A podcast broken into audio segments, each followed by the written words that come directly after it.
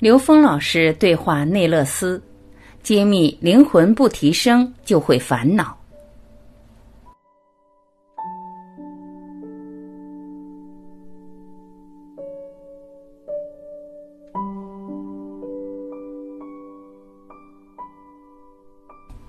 刘峰老师和来自德国研究系统排列的内勒斯博士，关于系统整体智慧做了一场非常精彩的对话。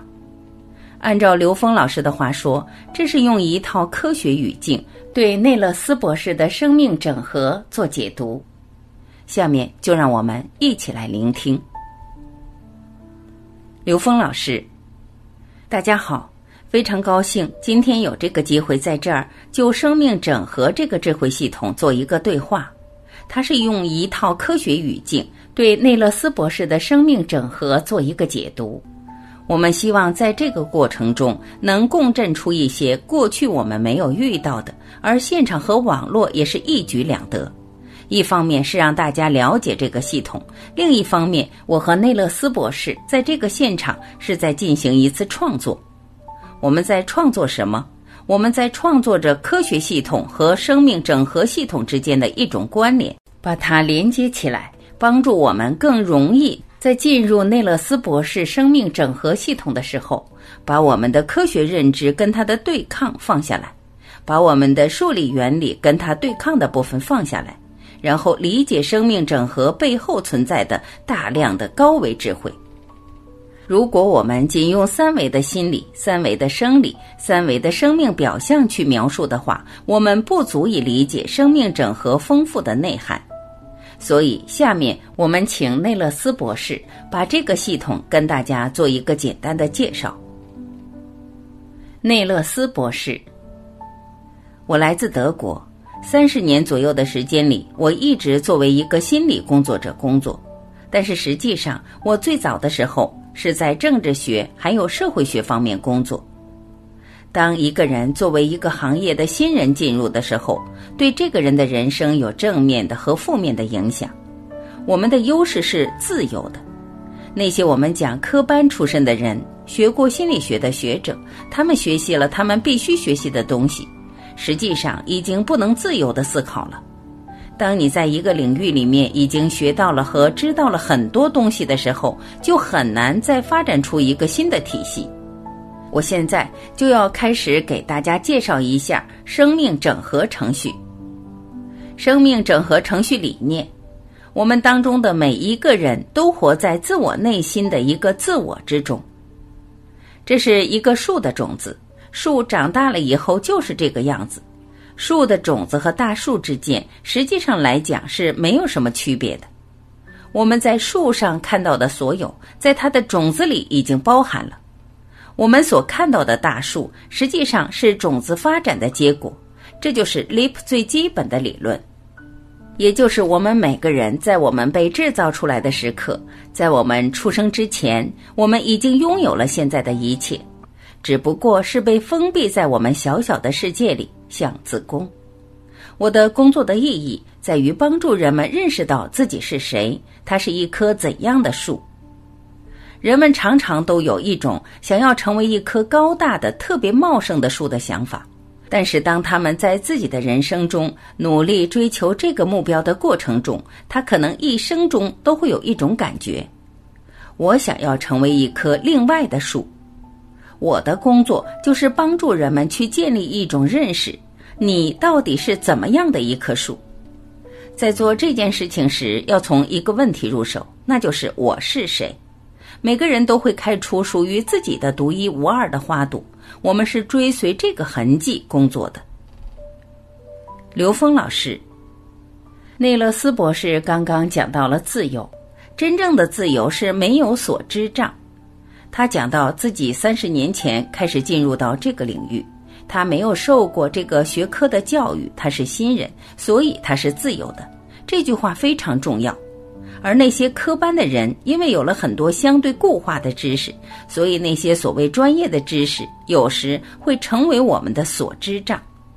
所知障是什么呢？是由知识带来的病，这叫痴。所以，这个世界有一个特别好的赞美人的词，叫“白痴”。如果有人这样评价我，我会说过奖了，过奖了。因为白痴是没有所知障。如果你是一个没有所知障的人，可以说你是一个觉悟的人，甚至是彻悟的人。你没有障碍在任何一个认知体系上，你已经消掉所有的业，转化了所有的罪了。这是一个不得了的词。内勒斯博士刚刚讲到了内在，实际上种子内在是我们的投影源，因为高维在内在。我们在三维看到的世界全是高维投影的像，高维不在外面，高维一定是在内在。所以他讲内在是种子，是投影源。一粒种子具有着一棵大树的所有信息。他从这个角度，从这个相上已经给我们讲了。我们都有这个经验。这棵大树能长成什么样子，取决于这个种子，它是什么品种，实际上已经全有了。这里他用另外一个角度解读了一件事：宇宙全息律。宇宙全息律是什么意思呢？任意一个质点具足宇宙中的所有信息。我们的生物全息理论，我们耳朵上的所有穴位对应全身，我们足底的所有穴位对应全身，甚至我们一根头发的所有信息能把全身信息呈现出来。这就是所谓那个种子，这就是所谓全息的概念。他提到了一个最重要的概念：我是谁。我们瞬间就会想到我从哪里来，我要到哪里去。内勒斯博士说他要让大家知道你是谁。那我们埋一个伏笔，我们还是有不同的解读方案与方法。内勒斯博士要让大家知道我是谁，是要怎样让我们知道的呢？且听下文。内勒斯博士，对于我是什么样子的？我怎样才能更好的了解自己？这样的问题，我们最好是先来看看生命整个的过程。我的工作的基础理论是我把它看成是人类意识的一种革命，在这里有不同的层面。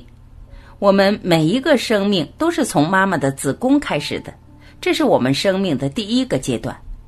第二个阶段是我们的童年，第三个阶段是我们的青少年，第四个阶段是我们的成年。第五个阶段是老人，第六个阶段是高龄老人，第七个阶段是死亡。我们所有的生命都是按照这个过程，经过这几个阶段来进行的。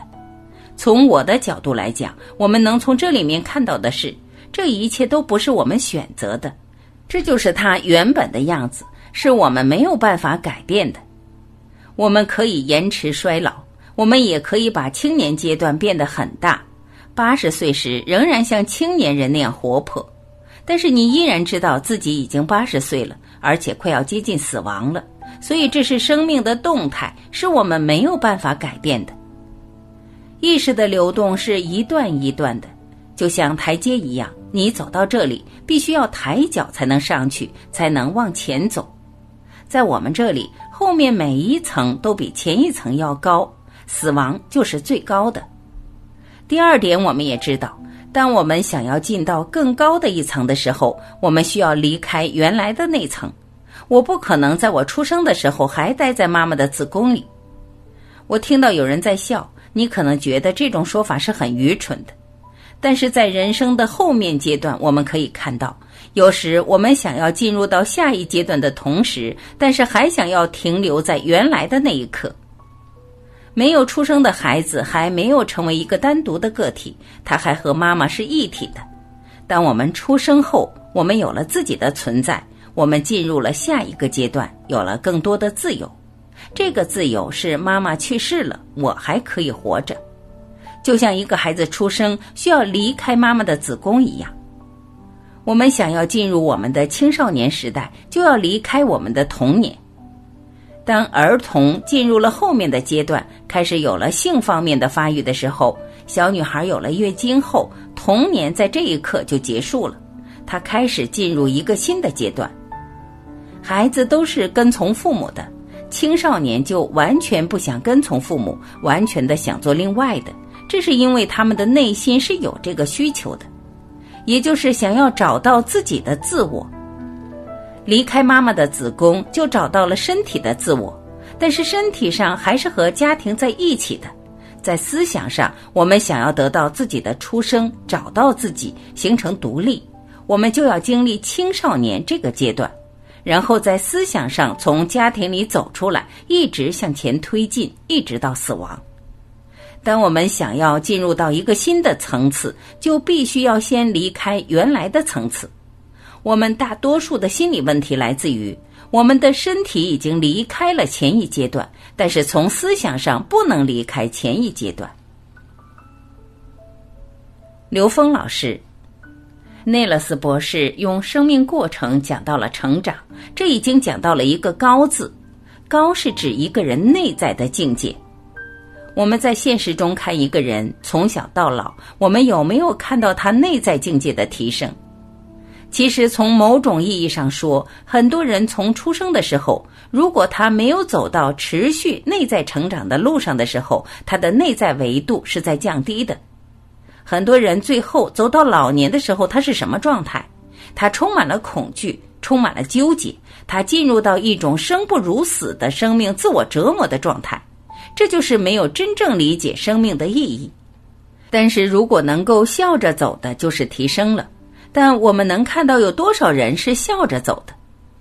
所以稻盛和夫在讲到生命意义的时候，他说：“生命的意义在于走的时候，灵魂的高度比来的时候高了一点。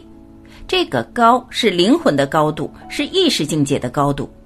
那么在意识境界的高度里边。”他讲到，我们从出生的婴儿到儿童到少年，我们是不断的突破一种我们自己内在或者外在的障碍提升的，这是一个生物现象。但实际上，从内在讲，这是一个内在不断提升的过程。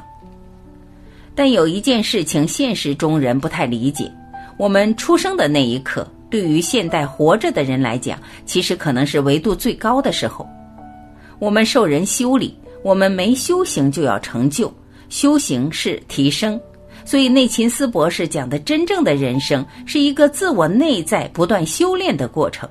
这与我们祖宗说的“十五立志，三十而立，四十而不惑，五十而知天命，六十而耳顺，七十而从心所欲不逾矩”是不谋而合的。内勒斯博士讲的是一个让我们不断自我超越的过程。在相上，他会不断超越自己生命的格局，前提是我们从生下来就在一个能够让自己内在成长的环境中，明白我们生命的意义是持续提升意识能量的维度，这是关键。没有明白这个意义的时候，生命是一个消耗的过程，越来越老，越来越失望，越来越纠结。我给大家举个例子。我们出生的时候是带着我们今生要提升到我们走的时候的境界这个使命来的，但是我们在出生的时候我们不知道忘掉了，我们周围的世界在不断的让我们执着在一种物质存在的状态，内在的成长我们忽视了，这时我们长到成年人。在这段时间，我们没有真正受到智慧启发的教育，我们受到的是过度物化的教育，培养的是贪婪和恐惧。我们不断吓唬孩子，不断给孩子灌输这种贪婪的“我要在物质世界不断获得、获得”的这样一种概念。所以，精神提升的那部分能量不和我们共振了，不跟我们玩了。这时候，只剩下在物质世界里获得成就的这份能量。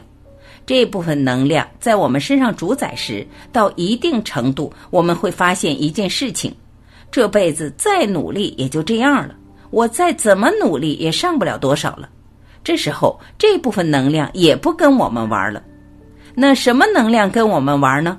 留恋物质存在、享受物质存在这种能量留在我们身上了，人就变得懒惰，变得没有动力。那继续往下。随着你的年纪增大的时候，会出现什么情况呢？身体病了，身体病到一定程度，你享受的那种能量也不和你玩了，没法享受了，因为你只要活着，你就在受病痛的折磨了。那部分能量也走了，这部分能量走的时候，剩下什么呢？只要我活着就行了。所以，为什么人会越老越怕死？因为有意义的能量不跟你玩了，只剩下留恋存在那部分能量。这种能量会产生的是什么呢？是天天混得生不如死，或是老年痴呆。他屏蔽掉周围的这种刺激，他看不到，不敢看了。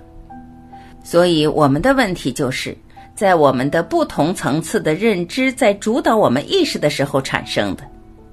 刚才内勒斯博士说，我们突破自己障碍的这部分生命动力是突破的什么？不是有形障碍，是我们内在的无形障碍。这个无形障碍是与我们年轻的时候就带着的一个使命。我到死的时候，我要提升，那是带着幻想的。大家想一想，我们小的时候有好多生命的幻想，随着年龄增大，这些幻想模糊了，最后没有了。最后我们变得越来越实际，最后实际到只剩下喘气了。内勒斯博士讲到的是一种彻底的觉悟的生命过程，它符合我们儒学里所说的：十五立志，三十而立，四十而不惑。五十而知天命，六十而耳顺，七十而从心所欲不逾矩。这是一种完整的生命，而不断提升的生命。在这之中，障碍我们的是内在认知。在我们现实表象看，他之所以要突破婴儿，要突破儿童，要突破少年这些限制，是为什么？是我们内在突破需要的。是需要在更大的生命舞台，在更大的生命舞台去演绎自己生命的价值，这是一个完整的生命过程。我们知道，有些修行的人到临走的时候都是头脑清明，所有生命能量都没有丧失，他就知道我明天该走了，高高兴兴无疾而终，真正的寿终正寝。他的内在在提升。我们大部分人很遗憾。从生下来就开始掉，掉到某一个时间突然醒悟不能掉了，掉不起了，开始往回走，开始修炼，这叫悟后起修。悟后起修的很多人是在复习功课。走的时候你达到出生的时候那个维度，那你白来一趟。你高出那点你就赚到了，你没高的那部分你赔大了。内勒斯说的这套生命过程。是一个自己内在不断持续提升而呈现的状态。内勒斯博士，这一切是怎样发生的呢？怎样才能进入更高的维度呢？我找到了一个在我看来很令人意外的答案。答案就是它是自己发生的。所有的成长都是内在自我发生的。我们在座的任何一位都不能驱使自己生出来。也没有一个人能够制定一个计划，说我要变成一个什么样的人。生命就是简单的发生，这种发生没有原因。我们可以去想原因是什么，但是其实我存在也没特别的原因，也没有特别的原因说为什么生命会存在，这是一个非常大的秘密。但是我们看到了，我们的生命是完全的自动的过程，我们就是很自然的出生了。我们呢，出生的那一刻是生命对我们的抉择，不是我们自己决定的，也不是我们的妈妈能够决定的。我还能够记得我大儿子马尔特出生的情景，他现在也在中国工作。为了他的出生，我们可能做了一百种设想，我们要怎么做，不能怎么做。但其实他真实出生的时候，就是一片混乱，和我们想的完全不一样。生命总是在遵循自己的道路在走，也就是说，我们从儿童变成强少年，一直到最后老去，这是自然的过程，不是我们能够人为的去控制和制造的。经由这些，我得到了在我的实际工作中一个非常重要的理论：不用太过分的去自我努力。你想要去努力达到什么是没有意义的。我们就像自动的一样，从一个地方来，去到另一个地方。生命的河流是有自己的力量的，会带领我们走到我们应该去的地方。如果你能够明白这一点，你生活中百分之五十，甚至是百分之九十的问题都会突然的化解。你只需要知道，到目前为止，你的人生、你的生命都在好好的照顾你。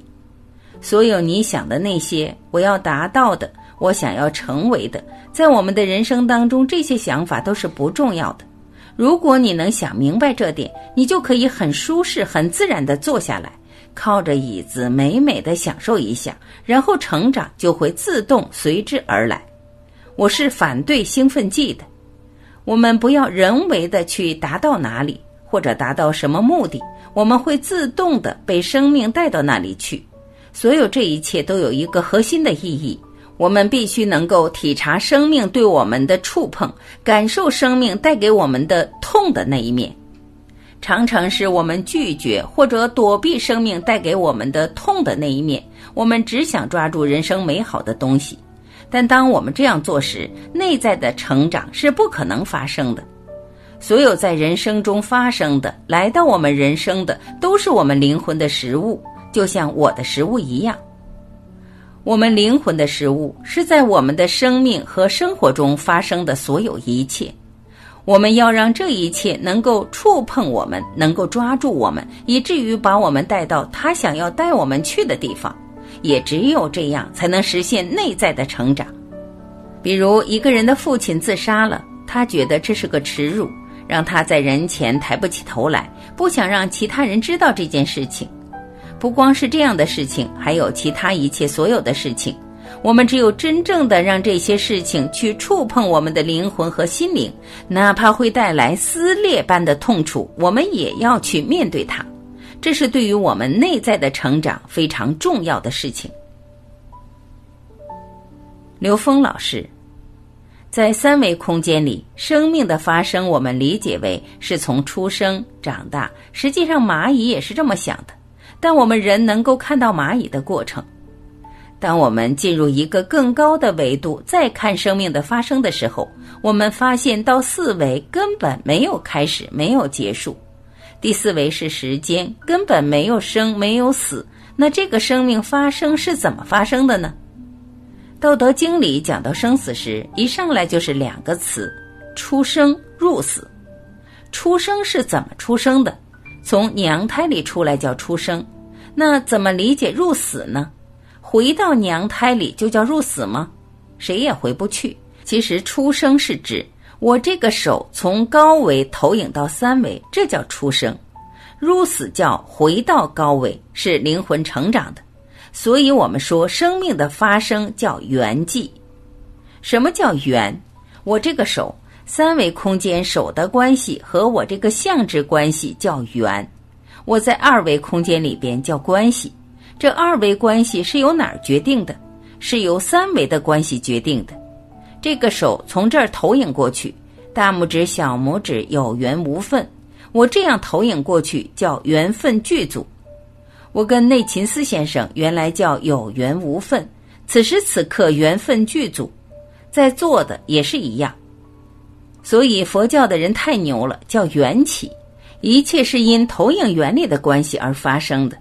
所以这就让我们知道了，提升一维就进入了永生，那是灵魂。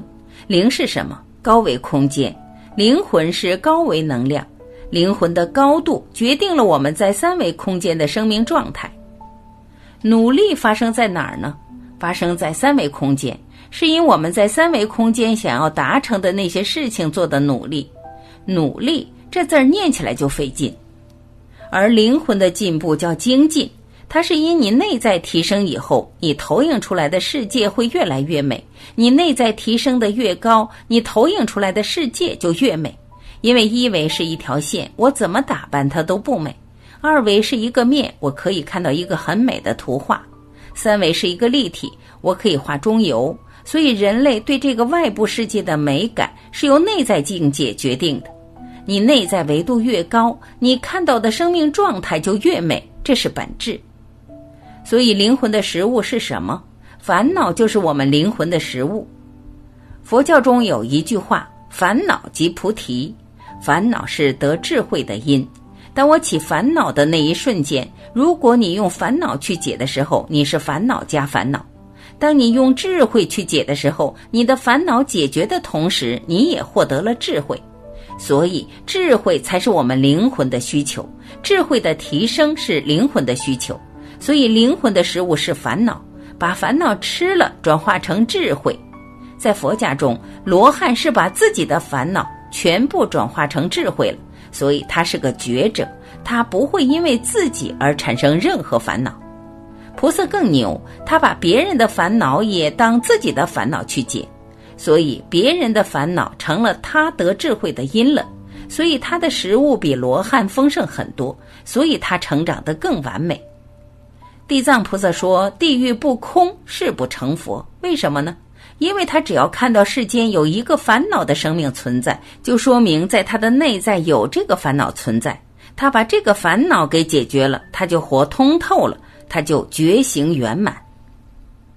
内勒斯博士这个词用的特别好，灵魂的食物。灵魂的食物，恰好就是我们在现实生活中遇到的烦恼。内勒斯博士刚才说到一个特别重要的概念：我们该怎样去全然的接纳我们的生命？因为大部分人没有接纳自己的生命，没有接纳自己当下的存在，而是在跟命运较劲。这种较劲就产生无意义的纠结。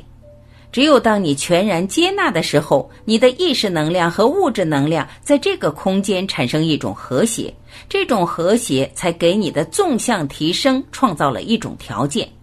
如果你没有这种和谐状态，你只要有纠结，一定上不去，因为对和错、善和恶都在一个境界上。蚂蚁跟蚂蚁打架，永远提升不起来。真正让我们生命处在一种内外和谐的状态，我们内在的提升才成为可能。所以，灵魂在选择什么？我们真正的灵魂永远在选择提升。你只要不提升，它就烦恼。烦恼是在提醒我们该提升了，该提升了。你越往下掉，你的灵魂会让你感觉到你的烦恼越多，所以你就会越饥饿，你越需要。所以有句话说。苦海无边，回头是岸，就是因为他没有路了，走投无路了，所以这时候置于死地而后生。很多人是在现实空间已经走投无路了，突然一转念醒悟了。其实我需要的不是这些，而是我们内在的提升。所以，生命整合的内涵，实际上是让我们明了生命的意义，持续不断提升我们意识能量的维度，灵魂的维度。